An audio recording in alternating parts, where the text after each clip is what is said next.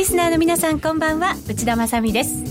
金曜日のここからの時間は夜トレをお送りしていきます。今日の担当は私内田まさです。今日も夜トレは FX 投資家を応援していきます。さあそれでは今日の相棒からご紹介しましょう。ノーディーです。よろしくお願いします。よろしくお願いしますユーストリームをご覧の方はもうすでにお気づきだと思いますが、はい、今日はハロウィーンバージョンで夜トレをお送りしています。お送りしています。はい。ノーディやっぱりそういう被り物がよく似合う。頭の上にぴょんぴょんぴょんぴょん動く何かしらがハロウィーンのかぼちゃの触覚のようなものが頭の上でゆらゆらゆらゆら揺れておりますので、はい、ねはいぜひユーストリームで皆さんお楽しみいただきたいと思います。そして本日のゲストです。遠藤さんです。どうも。よろしくお願いします。遠蔵さんもノリがいいですね、まあ、ハロウィンですから。そうですよね。ドクターやらさせてください、はい、実はこれネタばらしをしますとですね、はい、何のコスプレもする予定はなかったんですけど遠蔵さん自ら白衣を持ってきて、やろうやろうとねだられてこんな感じになりましたけど。前白衣ですか？前白衣そうですよ。毎朝新規ですよ。もうびっくり、今日はハロウィンだからっておっしゃってカバンからおもむろに取り出された時おおって思っちゃいましたね。まあ一応スポンサーさんにお断りをしていいですか？みたいなことをあの了解得たんで、これで懐かしのクリニックが。そうなんですよ。だから今のやっぱり世界経済をばっちり診断していただいて、はい、あうまいな、ね、うまいでしょう。私もよくまとまったと思って今日ね。年の子。今日誕生日なんですよね。そうなんですよ、はい、どうもおめでとうございます、はい、1個大人になりましたので、はい。今日は頑張りたいと思いますが、えーと、ノーディーは何かトレードにちょっと迷いがあるようですから。迷いが。ねまた生まれ始めたのかどうか、今ねちょっといろいろあの相性の悪いショートのポジションをショートのポジションを。持っております。何のショートかっつうのがね。ドル円の。ドル円のショートならそうなんです。今日はいい感じなんですけど、うん、先週先々週とちょっとあんまりあの思ったより落ちきらなかった場面が多かったので、うん、まあ、そこで、はいどこでショートしたのかっていうのが、ね、気になるところですからね。後ほどじゃあ、はい、患者としてノーディーの診察もさせていただこうと思います、はい、夜トレに初出場した時ノーディーは患者さん役だったんですよね、はい、このクリニックの、ね、懐かしの役割という配役ということで、ね、もその時もナースだったんですか？その時もナースでした。ナースの中でも不調という役割をいただいてました。新しい夜トレガールズが増えたから私今回は患者じゃなくて、うん、こうナースの側でって思ってたんですけどなんかこの頭のおかしな触覚をつけてまた今日も患者として、はい、よろしくお願いします。よろしくお願いいたします。今回はですねゲストに遠蔵さんをお迎えしましてテーマは動かない日米金融政策今後の投資戦略と題してお送りしていきます。ツイッターや番組ブログでご意見ご質問随時受け付けています。皆さん盛り上がっていきましょう。それでは今夜も夜トレ進めていきましょう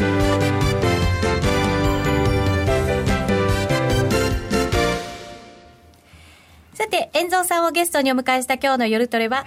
遠蔵クリニックです。よろしくお願いします。先生。さあ、まずは日米の金融政策について診断を一つずつしていこうと思いますが、はい、今週はまさに FOMC があって、日銀の金融政策決定会合があって、はい、そこに動きがやっぱり集中するというような、そうですね、はい、注目が集まるというような感じがありましたけど、それなりに動きましたよね。うん、うん、そうでした。注目というよりは、なんだろう、動かないだろうっていう、うん、そういうなんかこう、皆さんの思いがあって、うん、じゃあ、内容はどうだったかというところなんですけど。結構動いたと思うんですよね、うんうん、あのだから今までのレンジをブレイクするほどの動きとか、うん、新たなトレンドが出たかと言われれば、はい、そうでもないですけど、うん、あのある意味動いたっていうかもう10月はあの9月の末に日経平均で言えば、あの先物で言えば、まあ、1万7000円割れたところからずっともう上昇トレンドじゃないですか、うん、そういう意味ではそのあある意味金融相場になってるんでその動きの中で今週はやっぱり到達点だったでしょ？やっぱりここに向かってきてたから、はい、まああのー、一応テーマに沿って動いたかなって感じはするんですよね。今日は日経平均株価が1万9000円台を回復して、そうですね。はい、終了しましたね。強かったですよね。えー、あのー、日中の動きが。日中の動きが、ちょっとアンバランスだったなと思ったのは、えー、えっと、最初1万8720円まで先物突っ込んで、はい、少し戻ったところで、ドル円落ちたんだけど、株がバーっといって、1万9220円までいったじゃないですか。なんか駆け上がりましたよね。ですよね。だからあれは、あのー、据え置きと、待ってたように3兆円の補正予算が出たんで、そこに反応したんだと思うんですよね。そこでも合わせ技よくやりましたね。ねだからね、そこら辺がうまいタイミングだったなと、うん、だかだからあの今、日経平均先物って1万8990円か、あの据え置きが出るより時よりちょっと高いじゃないですか、です、ね、ドル円落ちちゃってますよね、ええ、やっぱりそこの違いって、それが少しあるのかなっていう気がするんですよね、うん、補正予算がバックアップになってるか、うんはい、まだなってなってないと言ったらあれですけど、はい、為替にはあんまり影響を与えなかった、まあ、ドル円は逆に補正予算あんまり関係ないじゃないですか、あの金融緩和の方があれなんで、うん、だからどちらかというと、うがった見方をすると、あのまあ、120円レベルではいいけど、ここからどんどんあの円安に持っていくような金融緩和よりは、あの株高の方がみんなハッピーかなっていう感じなのかもしれないですよね、日米ともに、うん、このところでもドル円に関しては、はい、まあドル円に関してというよりは市場関係者、為替の関係者は株を見ながらってよく言ってたような感じがしたんですよね。うんちょっと、あのーうん、金利差で動くときと株で動くときって、ドル円違うじゃないですか。はい、で、うんドル円が123円より上にいるときって2万円ずっと維持してたんですよね。はい、でもあの時金利差って、うん、あの日米2年債の金利差って0.6とか0.7%ぐらいで、うん。はい、えーと、前の時は117、8円でもおかしくないようなレベルなんですよ、金利差だけを言うと。はい、でも、えーと、やっぱり日経平均が2万1000円近くまでいってた、あるいはドル円が123円までいたっていうので、まあ、やっぱりあそこは株と為替が連動してたのかなと思うんで、はい、今はもうそんな感じですよね、あんまり金利に反応しなくなってきた、まあ、全然反応しないってこともないんだけど、株を見てるのかなと、それはなぜならば、やっぱり金融相場で株が反応してるからじゃないかなと思ってるんですけど。うん。その割はでもドル円はまだレンジの中ですね。まあ120円とか121円ってある意味心地よくないですか？なんかそれみんな言いますよね。だだって円高じゃ決してないし、うん、企業あの単価のあの要はあのあの今年のそのターゲットレートにしても、うん、まあ、徐々にこう上がってきてはいるけど、まだ110何円台でしょ、うん、そういう意味じゃ120円台、120円って悪くないし、まあ、ね、ただ、やっぱり株価見ると123円を超えてこないと、2万円完全に乗っけてこないかなって感じはしますよね。そうなんですよね、うん、そこはなんか連動してほしいなっていう感じがするんですけど、ただ、まあこの120円台が本当に日本にとっても、アメリカにとっても、そしてそれぞれの企業にとっても、本当一番いい居心地のいい場所なんでしょうね。なっちゃってるのかもしれないですよね、ここで動けないってことは。うんここからでも考えるとすると、どっちの方向にドル円は動いていく可能性の方が高いと、遠藤さんは考えてるんですか？うんだから、やっぱり金利差金利差というよりは金融政策って重要だと思うんで。はい。で一昨日まであのもしかしたら3月、フェードの利上げはね3月かもしれないってでドル安っぽかったじゃないですか、はい。はい、でえーと、昨日か、あの昨日の早朝に突然あのみんな強気になって、うん、あのシカゴマーカンタイルのフェッドウォッチも50%織り込んじゃったしこれ久々なんですよね50超えて織り込むのは。そうなんですか、えー、ずっと50以下だったからみんな3月とかでも久々に織り込んだんで、えー、もう急に強気になってみたいな感じなんで。うんうん、でもどうなんですかね、本当に12月やるのかなっていうのは、あのー、まだ分かんないですよね、3月かもしれないし。分からないなんですね、ね可能性が可能性は上がりました、可能性12月の可能性が一昨日までは全く12月はないないんじゃないかっていう雰囲気だったのが、うん、12月もやるかもしれないになったから、あの可能性は増えましたよね。で僕、おそらくこれ、中国の問題が尾を引いてんだと思って、はい、やっぱり中国、何出てくるか分かんないから、一応みんな緩和のスタンスでいこう。うん、ECB もね、はい、フェッドも日銀も緩和のスタンスを維持してて、うん、いつでも何かあったときに、あのー、動けるようにしとこうと思ってるんだと思うんですよ、うん、で先週のね、やっぱり中国のあの緩和の方の動きっていうのは、えー、やっぱり警戒感、さらに高めた感じはあるんですね。1年に6回ですもんね。多いですね。えー、だこれやっぱりかなり良くないはずですよね。うん。そうすると、じゃあ、中国に対して世界のその金融マーケットというか、その関係者が、ちょっとやっぱりそこに対して動けるようにしておいた方がいいだろうという、まあ、とそこの警戒感はあるんだと思うんですよね、だからあの、それでやっぱり待ってるってなんかサインを待ってるんじゃないかなって気がするんですけどね。でも中国だってそんなに簡単に立ち直るわけではないわけじゃないですか。うん、もし本当にバブルが崩壊したのであれば、え何年もかかる話じゃないですか、うん、日本に置き換えたってそう考えられますよね、はいはいうん、でもそれがマーケットに影響を与えなくなれば別にいいわけでしょ、うん、ある程度のところの一旦のものはもうマーケットは織り込んだじゃじゃないかみたいな言われ方もしますよね、えー、だからそれがあのマーケット世界経済を株クラッシュさせるような、ものでなければ、中国はこうだらだらだらだら景気がちょっと悪くてもいいかなっていう、そこまでは反応しなくなるまではちょっと動けないかなってことだったんじゃないですかね、日本がバブル崩壊してだらだらだらだらやっぱり上がらないでずっと下がってきた時は、うん、特に世界経済にそんなに強い影響をするわけじゃなく、まあ、日本独自のっていう感じあの94年とかにメキシコショックで98年にアジ7年にアジア危機とかあってそれぞれあの世界経済にもいろいろ紆余曲折はあったんだけど、あの大体みんな1990年代前半をそこに株がすごい上がってたじゃないですか、世界的に、で日本だけ下がってったみたいな。7000円台に向かっていくわけですよね。そんな時代があったんですか？そうなんだよ。しかもそんなに昔じゃないですもんね、うん、私たちにとっては。だってダウとか2000ドルとかだったんだよ2000 2000ドル。2000ドル。で日本は7000円に向かっていっている、いや日本円日本が2万日経平均が2万円だった時ダウ2000円とか言って 言ってたのに。全然日経平均の方がね 上で。今だってなんか1万8000ドルと、まあ、1万7000ドルとあの1万8000円とかなんか変わんなくなってきちゃったじゃないかみたいな、うん、今ねなんかどっこいどっこいなところの。まあそんなの比べても意味ないんですけどね。うん。ねだからこう日本経済とまた中国経済を比べたときにそんなに世界に影響を及ぼさない可能性も中国その株価が下がったとしてもっていうことは考えられるわけですけどね。うんだからどうなんですかねあの今の中国のプレゼンスとあの頃のプレゼンスって言ったら、えーその多分実体経済では、うん、あの中国は今すごいと思うんですよね。でも、うん、すごいっていうのは？だって世界で貿易量一番でしょ中国、まあ、そうですよね、えー、ダメになったとは言ったって大きいですよね、うん、経済的には。だからねあのー、あのなんていうのかなその資源国がダメになったのは中国のせいもあるじゃないですか,、はい、だそういう意味じゃすごくやっぱり中国に影響を与えてますよね。うん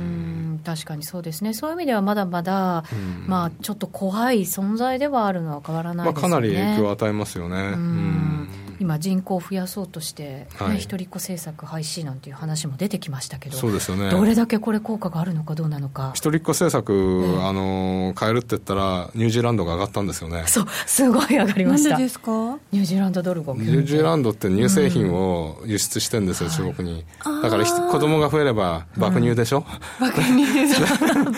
爆乳っていう言い方がすごいですね。爆買いヒットがあって、うん、あの昨日は爆乳だったんですそうそうなんですよね。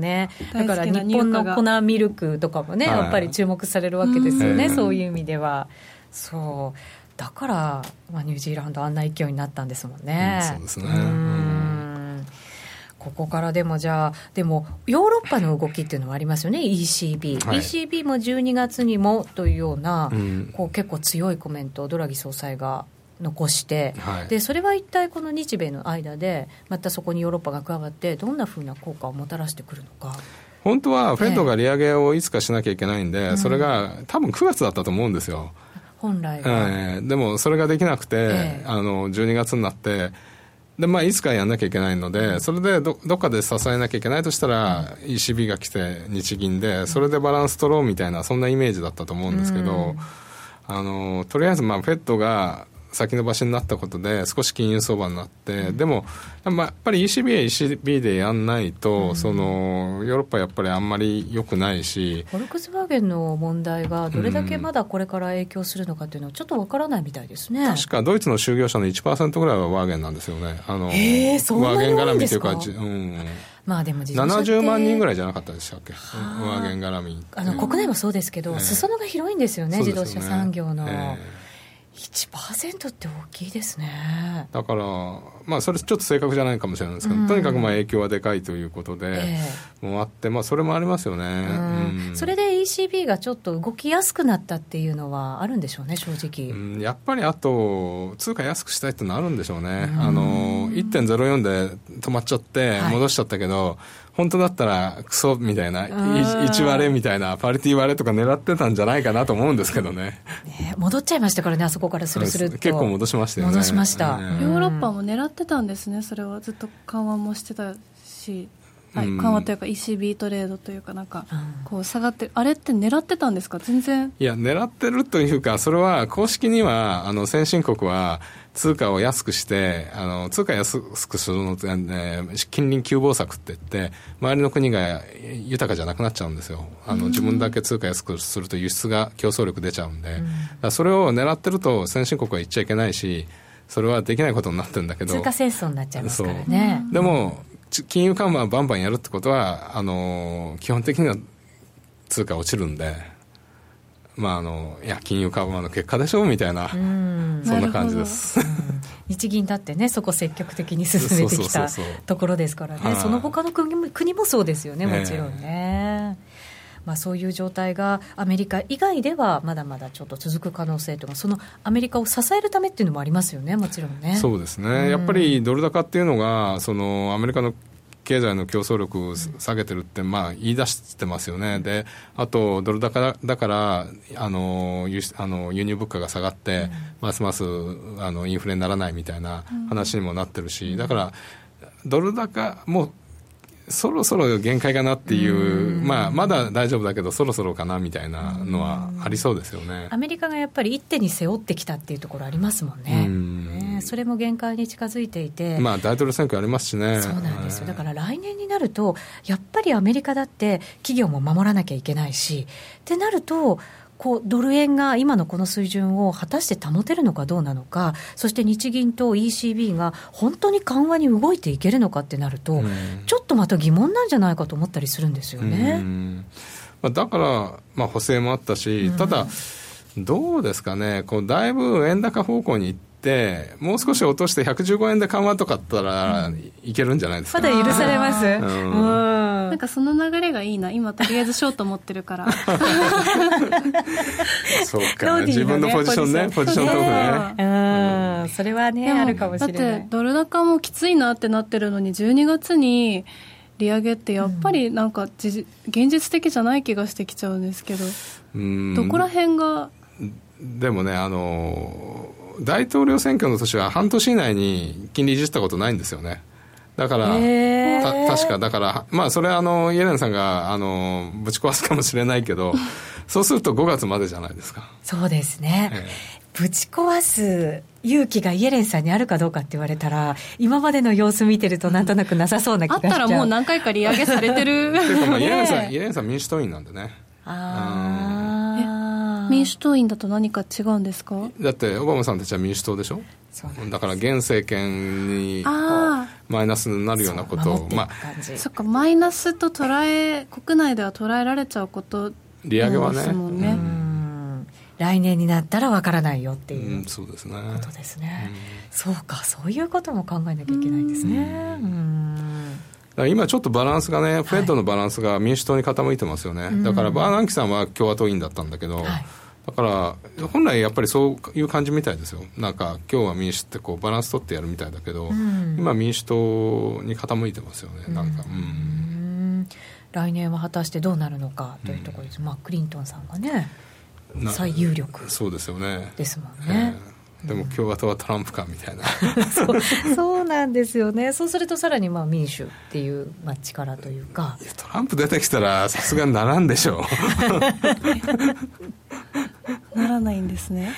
それはそうですか？いやトランプはまず勝ち抜けないと思うんですけど。知名度はありますけどね。ありますよね。まあ、そんな政治的なことも来年は、そうですね、ね、考えていかなきゃいけないということになりますね、はい、せっかくでも遠蔵さんに来ていただいたので、えー、日経平均が今日1万9000円台を回復して、で先物も一応、1万9000円を挟んだところでの動きということなので、うんでね、ここからの株の話もですねちょっと占っていきたいなと思うんですね、はい、決算発表が足元は続々出ていて、そうですよね、はいはい、若干でも、下方修正寄りですかね。そうですね、あんまり芳しくないのもありますよね。ありますね、うん、昨日なんか特に私見てて、はい、あれ、また下方修正かなんて思いながら見てたんですけど、うん。うん、そうなると、その日本の力としての本当にこう上がっていけるかどうかっていうところの、そこから見る株価だとどうなんでしょうね。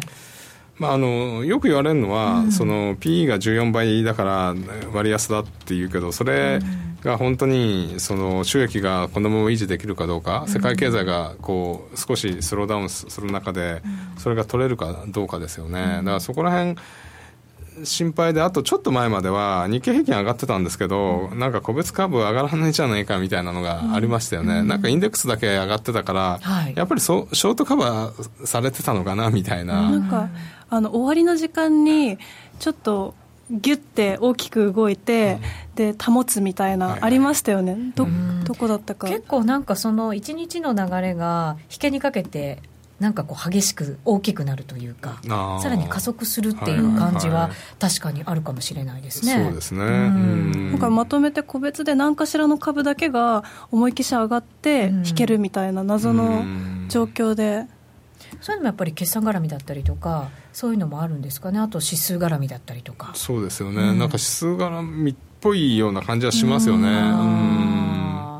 そういう相場どうなんですか？ここから指数なのか、本当にこう個別でいいものが物色されながらっていう感じ？だからさっき言ったように、えー、あの120円台だと、2万円完全に超えていけないと思うんですよ、うん、あの今の状況だと、うん。はい、そうすると、僕はすぐに123円にはなるとは思ってないんで、うん、そうすると2万円ちょっといったところがいっぱいいっぱいかなという気がするんですね。そうするとインデックスが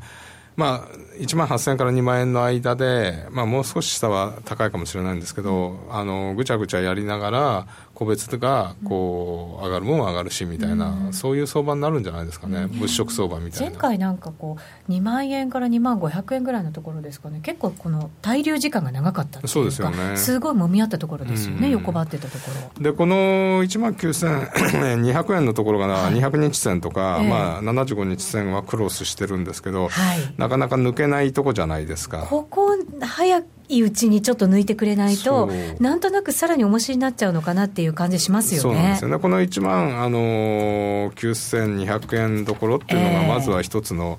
壁ですよね、でそこ抜けると、あのギャップを開けた1万9400円から700円の、この、はい、えーと、ここ何日かな、えーと、と8月21日のここのギャップの上限と下限のところが、うんだから450円から750円ぐらいの間がもう一つの壁になりそうですよね、ここがね窓になってるんですよね、うん、そうですね、うん。埋めない窓はないってよく言いますけど、うん、なんか埋めない窓ってあるらしいですね。いや、ま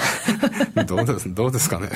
一生ってわけどっちもあるようで、どっちもあるような気がするんだけどな。それ時間、時間軸あれしたら、だって、あの、2万円とか絶対来ないとか言ってた人もだっているわけだから。そうですよね。うんまあでもね、やっぱり節目というか、そういう重しになるというのは、やっぱりしばらくあるのかもしれませんよね。ちょっとね、この2万、うん、あの1万9200円のとこ抜けてほしいですよね。はい、ね、うん、ここをスピード感持って本当に抜けてくれないと。うん、これってあれなんですか？あのあれなんですかっておかしな話。為替が先行してるんですか？それとも株が先行してるんですか？最近ナイス質問ですね。ねそう。それよく聞かれるんですけど分かんないんですよ なんか株の側からは為替で、為替側からは株って言ったり、ね、なんかお互いを見合ってね、ケースバイケースじゃないですかね、今日株の方早くなかったですか？株の方早かった。に乗って、ね、そう、見てたんですけど、なんだこりゃみたいなやっぱり補正に反応したんだと思うんですよね、だから株の方が、今日はあの昼休みの動きが株だったかなみたいな気がしますよね。最近の流れみたいのあります、ここ1か月ぐらいのとか。うんあんまり。っていうか株の方が動いてるから。ドルあんまり動いてないじゃないですか。ずっとレンジですからね、下試して抜けなくて上試して抜けなくて、どうしようみたいな。どうしよう。116円先にドンと24日にやっちゃって為替って戻った後割ともうレンジになっちゃったじゃないですか、はいでそ日経平均はまだそこまで落ちきらなくて、あの1万7000円割れたのって9月の29日でしたっけ、そこまで、だから1か月タイムラグがあったんですよね、為替がど底つけたの、ドル円がど底つけた時と日経平均が、だからやっぱり日経平均がそこで底をつけて、為替に追いついて、で反発してきたっていう、僕はそう見てるんで、そのあの全体の大きな流れから言ったら、為替の方が早かったかな、ドル円の方が1か月先やってるんで。あそこでみんなあのちょっと、まあ、悲しい出来事だったなって。ねでもまあ8月の末に大きな下落があって、はい、でそれがまだ癒えてない状態っていうのが、ありながら、もうしばらくやっぱりこう上値をぐんぐん追っていく相場にはなりづらいっていう見方も結構ありますね。材料ないですよね、ここから上値バンバンっていう。なんかないですかね。いやだから多分、これが本金融相場で、僕は金融相場だと思ってるんですけど、はい、金融相場であるなら、金融相場って、ゴールディロックスって、こうだらだらだらだら続くじゃないですか。そういうものなんですか、金融相場。あのだから低温、低温、低,、低温相場っていうか、だから、バーンともいかないけど、うん、クラッシュもなくこうじだらだらだらだら株が上がってったらいいなっていう。なんかこう金融相場っていうとぐんぐん上がっていくイメージかと思いきや、うん、それが続くわけじゃなくてだらだらした時期っていうのも。結局、ね、そのまあ、追加緩和とかがなんかまだ匂わせてるんで、えー、クラッシュしないで、だったらこうじわじわ上がっていくみたいなイメージ、うん、今はそんな、10月はそんな感じでしたよね。こんな感じが続くんじゃないかなと思うんですけどね。そんなんも過ごしながら、こう時間的にこうそのショックも癒して、はい、そこからってことですよね。そうですね、うん、でも11月なんで、うんあるとしたら、ここ11月が最後の勝負じゃないですか、ファンドなんかは。あまあそうですよね。うんどうですか？最後の望みをかけて聞いてみる。買うんじゃない？やった。あそうですか、うん、ドル円あ株？株、うん、へえだって売ら売るまあでも相当長く売りましたよね、えー、今年になってね。でもこの10月の上げはやっぱり明らかにショートカバーの部分もあるから、うん、終わっちゃいないと思うんですけどねまだね。うんだ新値を取りに行くとは全然思わないけど、えー、だからだらだらだらだら1万8500から1万9200割れたら1万9700あるけど、うん、その間でだらだらややるんじゃないかなと思うんですけど。なんとなく下値固めをしながら、はい、じわじわじわじわ、はい、下がらないからじゃあ上がってみようみたいな感じの、うん、そんな雰囲気の相場がもうしばらく続く感じ、はい、いつまで？まあ、とりあえず12月あのアメリカが利上げしなかったら、うん、えー、と3月まで利上げしなくてもでもだらだらした感じ。だから利上げしないと、うん、あそうかそうか。そうだ。金融相場だからだ、うん、したらキュッってことですそうだ。なんか昨日あたりの動き見るとしても大丈夫かなっていう錯覚に陥ってきたんだけど。したら世界世界的に株価が下がるんですか？それともアメリカだけが下がって？いやアメリカ下がったら世界的に下がりますね。みんな下がりますね。ね、うんそうか。まあしなかったらだらだら3月まで、うん、なんとなくじわじわ少し右肩上がりの、ね、こう階段のような感じのイメージで、うん。うん、じゃあドル円とかもくっついてじわじわ、まあ、119円118円50、122円50とか。また、その魔のレンジ相場を 続けて。123円超えないと2万円超えないから、多分。あの、2万100円とか200円あるかもしれないけど、完全に超えないから。やっぱり株も為替もちゃんとしたその水準をこう超えていかなきゃいけない水準があるんですね。そうですね。今とこそういう感じで見てるんですけどね。そうか。来年ですね。じゃあそうすると。だと思うんですよね。やっぱり金あの長期銀行がどうするかってやっぱり重要なテーマであるんですけど、まあ、それをやっぱりにらにらみながらこんなこう睨み合いが続くような気もするんですけどね。あとは来年アメリカがどう動けるかどうか。そうですね。ね、うん、というところに結論が至ってしまったと、はい、結局アメリカ？そうですね、まあ、ハロウィンということで、ね、はい、あノーディー診断なんかしてもらいたいところある？そうだ忘れてた。いやでも今日は、うん、あのナースになるための一歩として遠蔵さんが世界経済を診断するのをサポートするという役回りを ちょっと意識してたんです。だから自分のポジションの話1回しかしなかったんですけど1回したんか。そうそうなんですだから今ちょっと悩んでるんですけど。でもレンジ相場だからチャンスはまだねあるかもしれませんドル円ショートですよね、ね、全然あの、ね、水準にもよりますけど。水準にもよりますけど、うん、どどうしよう。もう本当にどうみたいなんですけど。聞きたいよね。ね。え。私。まだすっごい苦しいところじゃないよね。あ、私のショートですか、うん、あ、全然、えっと、120円ちょいだったかな？忘れちゃもう忘れちゃうぐらい、うん、ちょっと、置いてる、あ、120 1.50ぐらい。あじゃあここら辺じゃないですか、ね、今今ぐらいがちょうど。でもこのままいくと同値撤退という恐ろしいそれでもいいんじゃないですかね。負けなきゃ勝ちでも夕方落ちた時リグえばよかったのに。もうじゃない、私昼寝してたんですよ。相場に行ったらあればは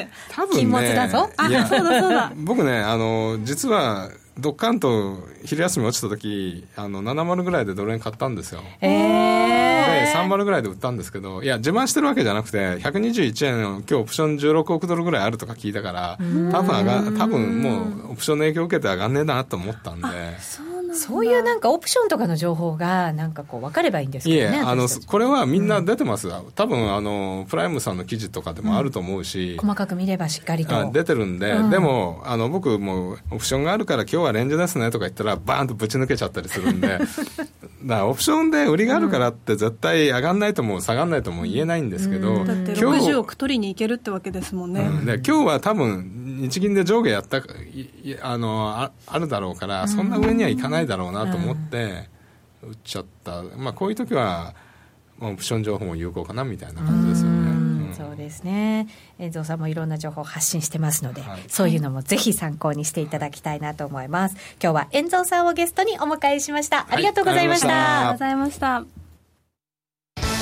11月14日土曜日大阪アクセス梅田フォーラムで無料投資セミナーを開催サンバテクノスコムチは金本オプトエレクトロニクスが IR プレゼン。そして鳥は私櫻井英明による株式投資戦略セミナー。注目銘柄を徹底解説します。お申し込みはインターネットまたは郵便番号105-8565ラジオ日経11月14日大阪セミナー係まで。受講者全員にプレゼントをご用意。締め切りは11月5日。お待ちしております。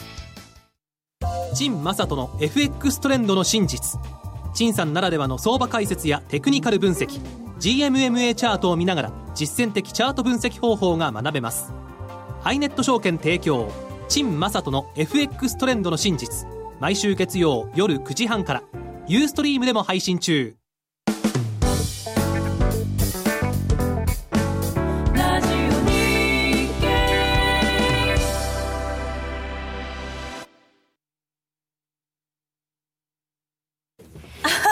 えて川島さん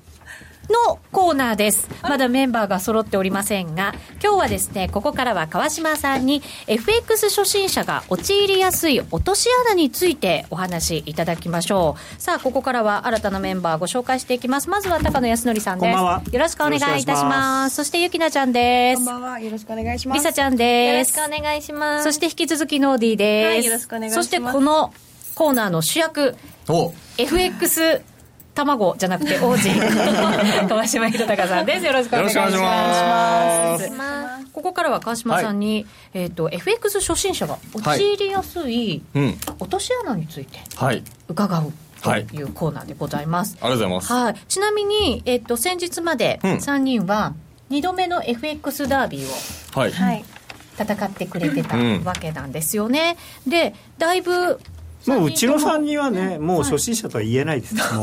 う。そうですか。育て上げてきた。いやだってあの数字が物語ってますよ。もう初心者じゃないです。私全然その結果を知らずに今日ここに来たので、はい、簡単にちょっと3人の結果をノーディーは心が痛いかもしれませんが、うん、ちょっと教えてもらおうかと思うんですけど。本当僅差でしたよね。僅差1か月で、え。えーまあ、500万円スタートで、うんはい、プラス85万6万円はいそうです。で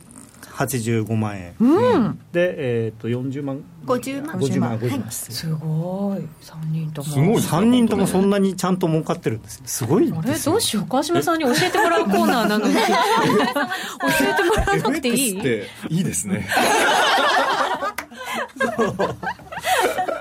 ねえ。すごい。どうしよう。じゃあ何をテーマに川島さん。じゃあ今日ハロウィンだいやいやダメですまあでもねあの今回はすごくうまくいきましたけど、うん、その前の時はちょっとねあのやらかした人もいたんで、どこだろう？どこだ？ろ うありましたね。ありました。はい、まあその昔やらかし女王もいますし。ああ はい。なんか急にあれまあいいや。あれ何だったんだ。今のは何だったんでしょうね。そうすると、じゃあ、その FX 初心者、陥りやすい落とし穴としては、川島さん、やっぱり考えられること、ここから3人、調子良かったんですけど、まだまだしっかりこう考えておかなきゃいけないものってあると思うんですね、ここからさらに成長するために、はい。心構え、はい。今日はですね、心構えというよりは、あの私も初心者向けにあの FX プライムさんで、例えばあの高野さんの話が難しいという、初心者の方はですね、あのだって私たちだって難しいなと思う時ありますもんね、うんえー、まだありますよ。すいませんいやいや修行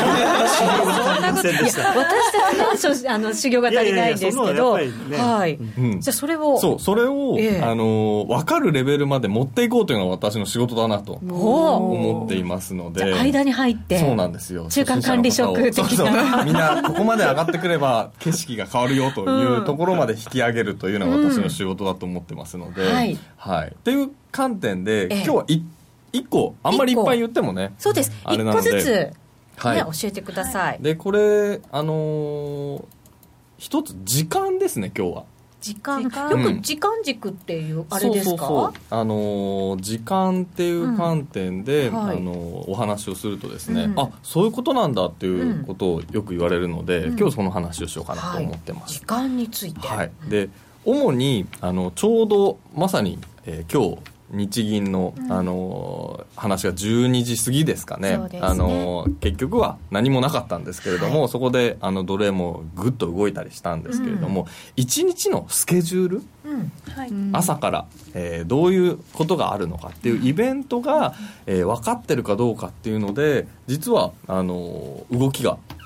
見えてくるというのがありますので、うん、そこの時間の話と、はい、えー、来週から冬時間になる、あそうですね、はい、というのもタイムリーなので、うん、あの皆さんにお伝えしたいなと思っております。はい。まずはじゃあその1日のスケジュール、うん、はい。スケジュールですね、えー、あの平日えー、普通に皆さん朝から、えー、6時7時から始まって、うん、まずは日本のマーケット始まります、はい、株式の。なのでこの9時のタイミング、うん、まず9時のタイミングで、えー、相場が動き始めたり、はいあの方向が円安に動いたりとかっていうのがあると思うんですけれども、うん、なんかやっぱり株が下がって始まると、うん、なんかドル高の方に動いたりとか、はい、あ円高の方か、うん、に動いたりとか。これねありますよね。いつも同じじゃないっていうのがポイントなんですけどね。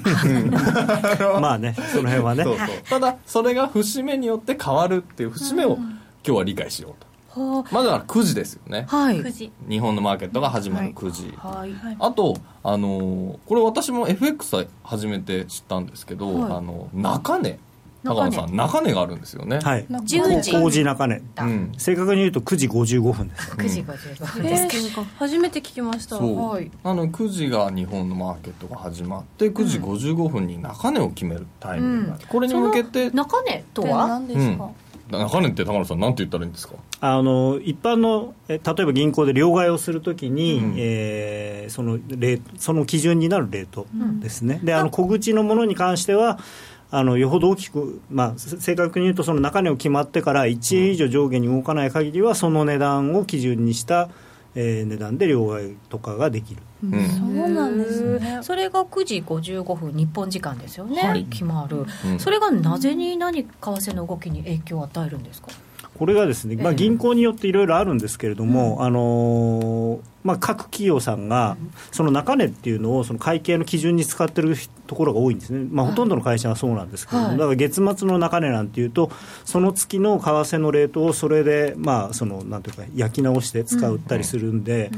そこの中値で、例えば輸入5000万ドルとかっていう、うん、そういう輸入っていうのはドル買いですね、そういうようなオーダーが銀行に入ってくるんですよ。うん、で、その中値ベースでそのお客さんとの取引が大量に結構、法銀さんなんか発生するんで、うん。でそれに合わせて、まあ、例えば買いが5000万ドルあって売りが1000万ドルだと、差し引き4000万ドル買わなきゃいけないじゃないですか、お客さんのために。でそういうのであの各校のいろんなこう売り買いがわーっとなるんですよね。買い需要がそこでドンと生まれたり売り需要ももちろん生まれたりっていうことが、ね。はい、そうですね。ただあの例えば100日あったら大体80日ぐらいは買いの方が多いのであの見ていただくと分かるんですけど9時50ドル円だったら買いってことですか？ドルが買われるということ、ねはい、はい、あの9時52分とかぐらいから9時55分にかけては買われることの方が多いと思います。8割はドル買い、うん、へえ。それの、えーあのロンドン版もあるんですよね。こっちはまたでかいですね、これは時間はどれぐらいなんですか？これがあのロンドンフィックスって言われるんですけれども、はい、24時あ日本時間24時ですね。夜中の0時です。ただこれが、うん、あのちょっとねあの冬時間になるっていうことで、うん、あの来週から皆さんこれ1時間全体的に遅れますので、うんはい、来週から11月に入ると夜中の1時。1時か。ロンドンの4時ですね。になってますね。夕方なんですね、うん。寝不足の冬がやってくるということですね、うん、そそこは私たちも一応意識した方がいいここもですね実はここはそのさっきの東京の中値っていうのはその日本のお客様のことで、今度ロンドンフィックスっていうのは世界中の、まあ、日本も含むと言いたいんですけど、まあ、アメリカとかヨーロッパのほと、えー例えば投資信託とかの基準の値段がそこで決まったりするんですよね、うん、規模はだから日本のそっちの方が大きいです。全然大きい。全然大きい。あの、日本はどちらかというと実需。実際に貿易取引とかに使うものが多いんですけど、実需ですね、はい、あのロンドンフィックスはあのどちらかというとその投資信託とかそういうものはい、なので金額が大きいんですね。大きそう。何倍もあるんですね、そうですね。で、ただ最近またそう昔っていうか今までそういうのでいろいろこういろんなことやってる人がいて結構今それが問題になってるんで またちょっとこう今後少し変わっていくとは思うんですけどね、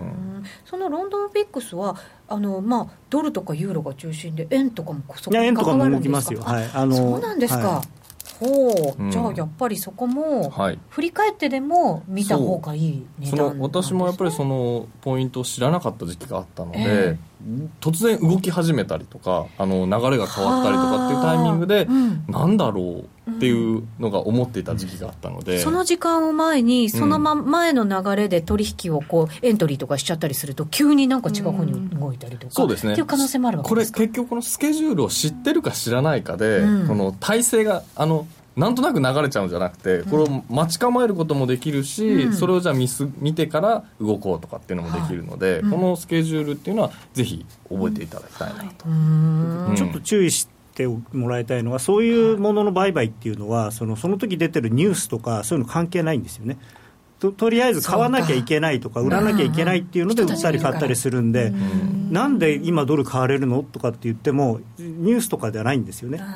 で逆にドル売りのニュースが出ててもでもその時間には買わなきゃいけない人がいれば買うわけですよだからその前の動きと同じ動きをするわけじゃないしその後もまた同じ動きをするわけじゃないってことまたもう終わりですから。あじゃあトレンドが出たとかって思って乗っかっちゃったら時間知らなかったら全然もう、ね。逆に時間時間過ぎても、まあ、伸びていけばいいですけど時間過ぎて逆に動き出しちゃったらもうさっさとこうやめないと危ない。結局行ってこいっていう、なっちゃうんですよね。今日も9時55分のとこから上がってる。さすが検証が始まりましたね。ただね最近そういうのはまたうるさくなってあの、うん、ライボーっていうその金利版のそういうものを決めるのがあって、うん、ちょっと不正みたいのありますよね。不正不正っていうかいやでもあれもね難しい問題で、それ別にまあねその時効だからあれですけど、みんなやってたでしょっていう。そうなんですね。まあ今日は初心者向けのコーナーということですから、そうなんです、深くなっちゃうとまたね、違うコーナーになっちゃいまあだからますので、そういうね時間、このだからその時間は逆に言うと逆らわないとかね、さあ皆さん、そうですね。王子の初心者向けの解説は分かりましたか、はい。分かりましたか、うん。はいリスナーの皆さんも分かっていただけたんじゃないかと思いますが、はい。FX プライムでは川島さんがうん。初心者向けに行うセミナーが開催されると、そうなんですよ、ええ。実は東京でこの前開催させていただいたんですけど、はい。ええ。今度ね大阪で。おお、好評につき、好評につきいおやあの 実物で見ると実物の方がイケメンですねと。言っていただくために わざわざ、あのやります。あの11月ね17日。11月17日、まだこれ応募できるんでしょうか、はい。もちろんです、はい。できます、これはね、あのーやっぱり初心者の方の気持ちをやっぱり僕らよりも川島さんの方が、まあ、よりちゃんと分かると。そうですね。まだ痛い痛い目いっぱい見てる。近いところにいてくれてますもんね、ってい本当にね。あのほら、なんていうんですか、まあ、い一般の方っていう言い方変かもしれないですけれども、あの本当に何も知らないところから為替を覚えてきて、今の川島さんになってるわけじゃないですか。はい。なんかね近いところにいるんですけど、でもなんか着実に成功してるなっていう印象もあるので、ちょっとだけですけどね、はい。あとねいいのは、うん。あの高野さんにできなくて私にできることが一つだけあるんですよ、えー、ありますうん。ああのね。分かった売りも買いも取っちゃうんでしょ。違う違う違う。それ両方取れるから。あの実際に私トレードができるんですよ。うん。あのなので皆さん例えばセミナー来ていただいた時に私が売ったり買ったりするのってあんまり見れないじゃないですか、で人がね、人がやってるとこ見るってなかなかないんです確かにで、うん一応できないんですね、業者の人間、その金融取引業界にあのあれ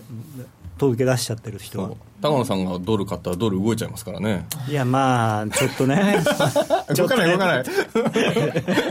二人がものすごい笑ってるんだけどでもやっぱりね先輩トレーダーのトレードを見るっていうのはとってもあの楽大切なことなので、皆さんやっぱりね、あのずっと考えてたり勉強してる人もいっぱいいるんですけど、はい。もう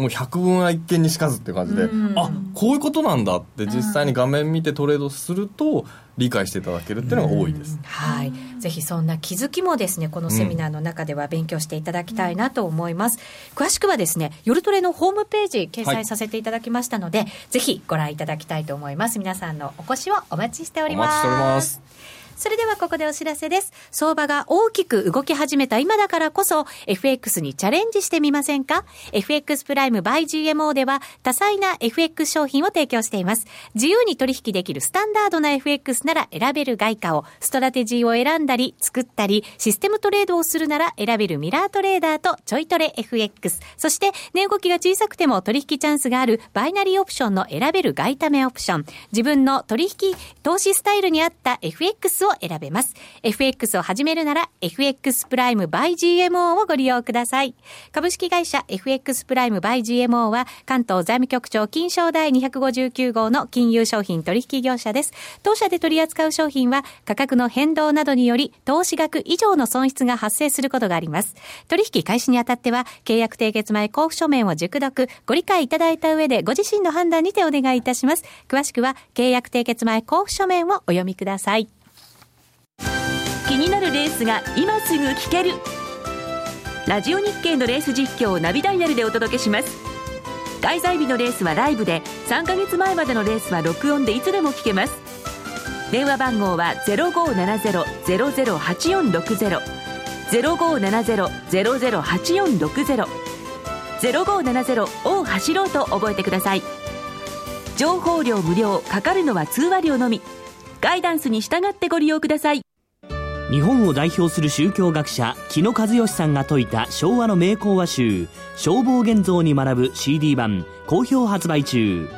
難解と言われた道元禅師の教えが分かりやすい木の節で今鮮やかによみがえります。お値段は税込1万6200円。送料が別途かかります。お求めは0335954730ラジオ日経通販ショップサウンロードまたはネットショップサウンロードまで。夜トレ、高野康則の今夜はどっち？このコーナーは、真面目に FX、FX プライム by GMO の提供でお送りします。ここからは FX 取引を真面目に、うん、真面目にです楽しむためのコーナーです。高野さんよろしくお願いいたします。ちょっと赤面してるところがね、ね可愛かったりするんですけど。意外ですね。ね高野さん、ハロウィンバージョンということで進めていきましょう。それでも真面目です。はい、はい、真面目です。さてと、今週は、その、イベント盛りだくさん、ちょっとやりづらくなってきましたけど、大丈夫ですね。はい。えっと、じゃちょっと、あの、この資料の方映していただけますか？はい、画面切り替えていきましょう。FOMC の声明からです。はい。えー、まあ、ちょっとね、あの、なんですか、先行配信でもちょっとお話したんですけれども、はい、あの、日本の報道は非常に変更報道が多くてですね、うん、えー、もう12月このままだったら利上げ確定だみたいなことが多いんですけれども、うん。はい、まあね、振り返っていただくと、6月も9月もそう言われていて、ね、うん、まあ、なかったと。今回も実はですね、結構、まあ、利上げあるんじゃないかと思ってた人いたみたいなんですけれども、うん、で出てきたのがですねあのはっきりそのまあ、次回の次回会合でこのターゲットレンジの引き上げが適切になるかどうかを判断するっていう、まあ、文言があったんですね。はいでも、まあ、確かにその次回会合っていうのは今までなかった言葉なので、うん、そういう意味では非常にあの一歩前進なのかなとは思うんですけれども、ただ、これ、この文章を読んでいただけるように、判断するっていうので終わりじゃなくて、判断する上で、最大雇用の確保と2%のインフレ率に向けた進捗を現状と予測の両面から精査するっていうのが、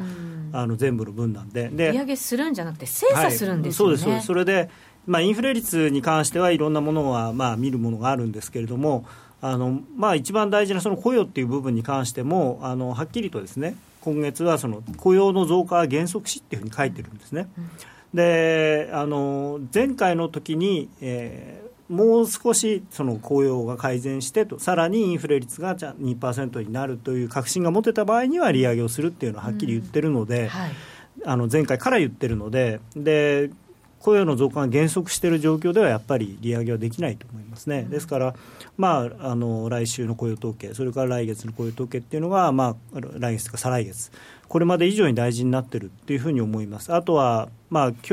はあれが出てるのかな、ままだか。あの PC コアの数字も出てますけど、うん、まあ、あれもまだまだちょっと2%には程遠いので、うん、あの原油がやっぱり60ドル、70ドルってなってくればまた別ですけれども、うん、現状の40ドル台うろうろしている状況だと、そんなにインフレが上がるとも思えないんですよね。で各国緩和をしているわけですし、まあ、日本は今日しなかったですけれどもね。はい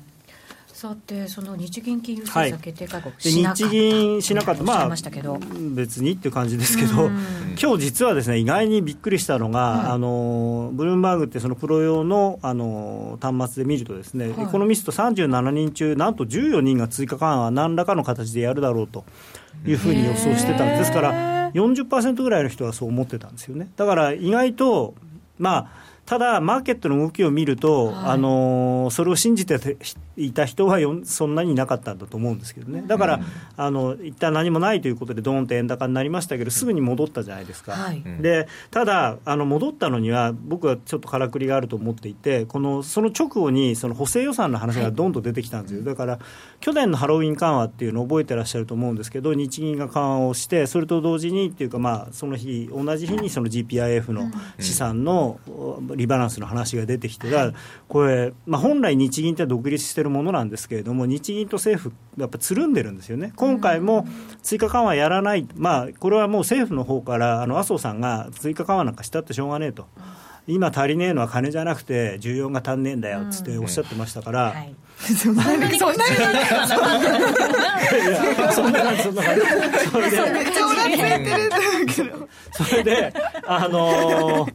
まあ、ですから、あの、まあ、金融緩和でなくて、えー、重要財政政策なんですよっていう、まあ、アメリカもはっきりそういう日本に対して、その為替、ね、半期の為替報告書で、えー、今必要なのは金融緩和でなくて財政出動だって言ってますし、うん、IMF なんかも同じようなこと言っていて、だからそれをちゃんと日本として答えたと、うん、金融緩和はやらない、その代わり財政出動しますよっていう、でそのパッケージだったんで、あのまあ、むしろ株もプラスに反応したっていうことなんだと思うんですね。うん、でその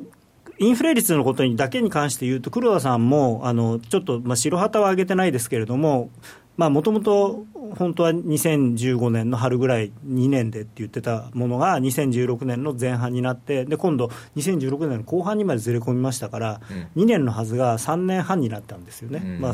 それでいいのかっていうのはあるんですけれどもだからまああので理由は全部人のせいなんですけどね、原油が下がっちゃったからとか、新興国経済の原則がどうのこうのとか言って、私はちゃんとやってるんだけど、他の人がちゃんとやらないからこんなことになったんだと。うんまあ、言い訳にしか聞こえないですけどね。はい。さあその日銀金融政策決定会合終わって、はい、で注目すべきは ECB が12月に本当に動いてくるかというところそうですね。あの ECB はでもやるんだと思います。あのやりますか？はい。あの今週も見てても ちょっとこれね揺れるんで気になるんで、ゆるうちのゆるキャラが。いやブルンブルン揺れ揺れてね気になる 本当に揺れてるっていうところ、さっきまでつけてたから気づかなかったんですけど、あんなに揺れてる。んです視界の端でずっと動くっていう。真面目な顔して揺れてるっていうのがね最高に面白い。いやうん。あのまあドラギさんがあの会見でちゃんと言ったっていうのもあるあるんですけれどもその後のいろんな今週の例えばあの ECB の理事の発言なんかを見ていてもここにあるように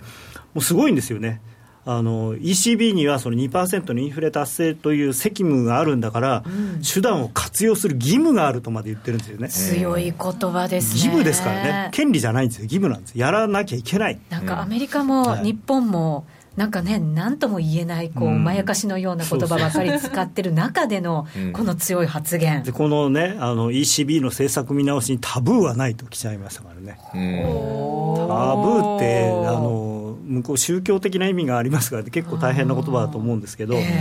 でまあ、おそらくだから預金金利の引き下げとかもするんだと思うんですよね。はい、でまあ、何をやってくるのかなっていう、だんだん、まあ、ただちょっとこれもね、あんまり言い過ぎると、ドラギさん、一体どんなすごいことやってくるんだろうと、ずっと期待が高まりすぎるっていう危険もあるんですけど、ただ、やっぱり ECB は何かやるのかなと。でそうすると、12月にもし ECB が本当に追加緩和をするとすると、FOMC にとっては実は利上げ回収しにくくなるんですよね。なんでですか？結局例えばアメリカがいます日本がいます、はい、ヨーロッパがいます。で今アメリカはこうやろうと思ってるんだけどヨーロッパはこうやっちゃうとアメリカがこうやるともっと差ができちゃうから。アメリカが上げたいのにヨーロッパが下がったらそう。だからあの上げなくてもヨーロッパが下がることによって相対的には上がることになるので、はい、さらに上げるっていうともっとなんていうかこうきつい利上げになっちゃうという。確かにそうですよね、それはやっぱりちょっと怖いところではありますよね、効果が出過ぎちゃう。はい、そう。まあ効果が出ればいいってもんじゃなくて、うん、でほどほどな、はい、ちょうどいい効果ですよね、ね。必要なのは。でもともとね、あのジャネットはあんまり利上げ、本当はしたくない。と思ってると思うんで、だまあよっぽどね雇用の数字とか良くなればまた別ですけれどもね、うん、で実際に原油とかも上がってくればあのいいんですけれども、うん、まあ、原油はねなんか70ドルをその加減にしようとかっていう話があるとかないとかっていう、まあ、報道なんかも出てますけれども、はい、まあ、マーケットあんまり反応しないですしね。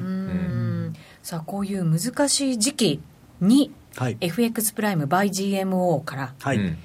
媛でセミナーが行われるよというお知らせがございます。11月14日土曜日に、愛媛の松山で FX プライム by GMO のセミナーが開催されます。講師は、もちろん高野康則さん。そして、ライバルと言っていいんでしょうか、柳沢博さん。ライバルじゃない、お仲間ですね。はい、そして司会は、加納内アナウンサーが務めます、はいうん、なんか内田さんが忙しいっていういやいや、とんでもないです。本当はご一緒したかったんですけどね。どんなセミナーになりそうですか？はい。えー、まあまあ、道後温泉でのんびりっていうことにはならなくてですね。はい。あのー、まあ、もちろん柳沢の方はですね、あの今後の金融政策、各国の金融政策の行方どうなるんだということをお話しさせていただいて、私はまあ、はい、えー、それを受けてですね、為替相場、チャート的にどうなんだっていうのと、はい、あとはあまあ簡単なそのテクニカルのお話をさせていただければと。であと質問をどんたくさんいただきたいと思いますので、はい、はい、セミナーのお申し込み詳細は FX プライム by GM のセミナー欄をぜひご覧ください。ゆるトレの番組サイトのブログからもリンクが貼ってありますのでそちらもご覧いただきたいと思います。高野康則の今夜はどっち？このコーナーは真面目に FXFX プライム by GMO の提供でお送りいたしました。今日は時間の関係で今夜はどっちを聞けなかったんですよね。なのでこの後ユーストリーム延長戦で聞きたいと思いますのでぜひ皆さん延長戦で引き続き楽しんでいただきたいと思います。ラジオの前の皆さんとはそろそろお別れのお時間となりました。それでは皆さん良い週末を。さようなら。さようなら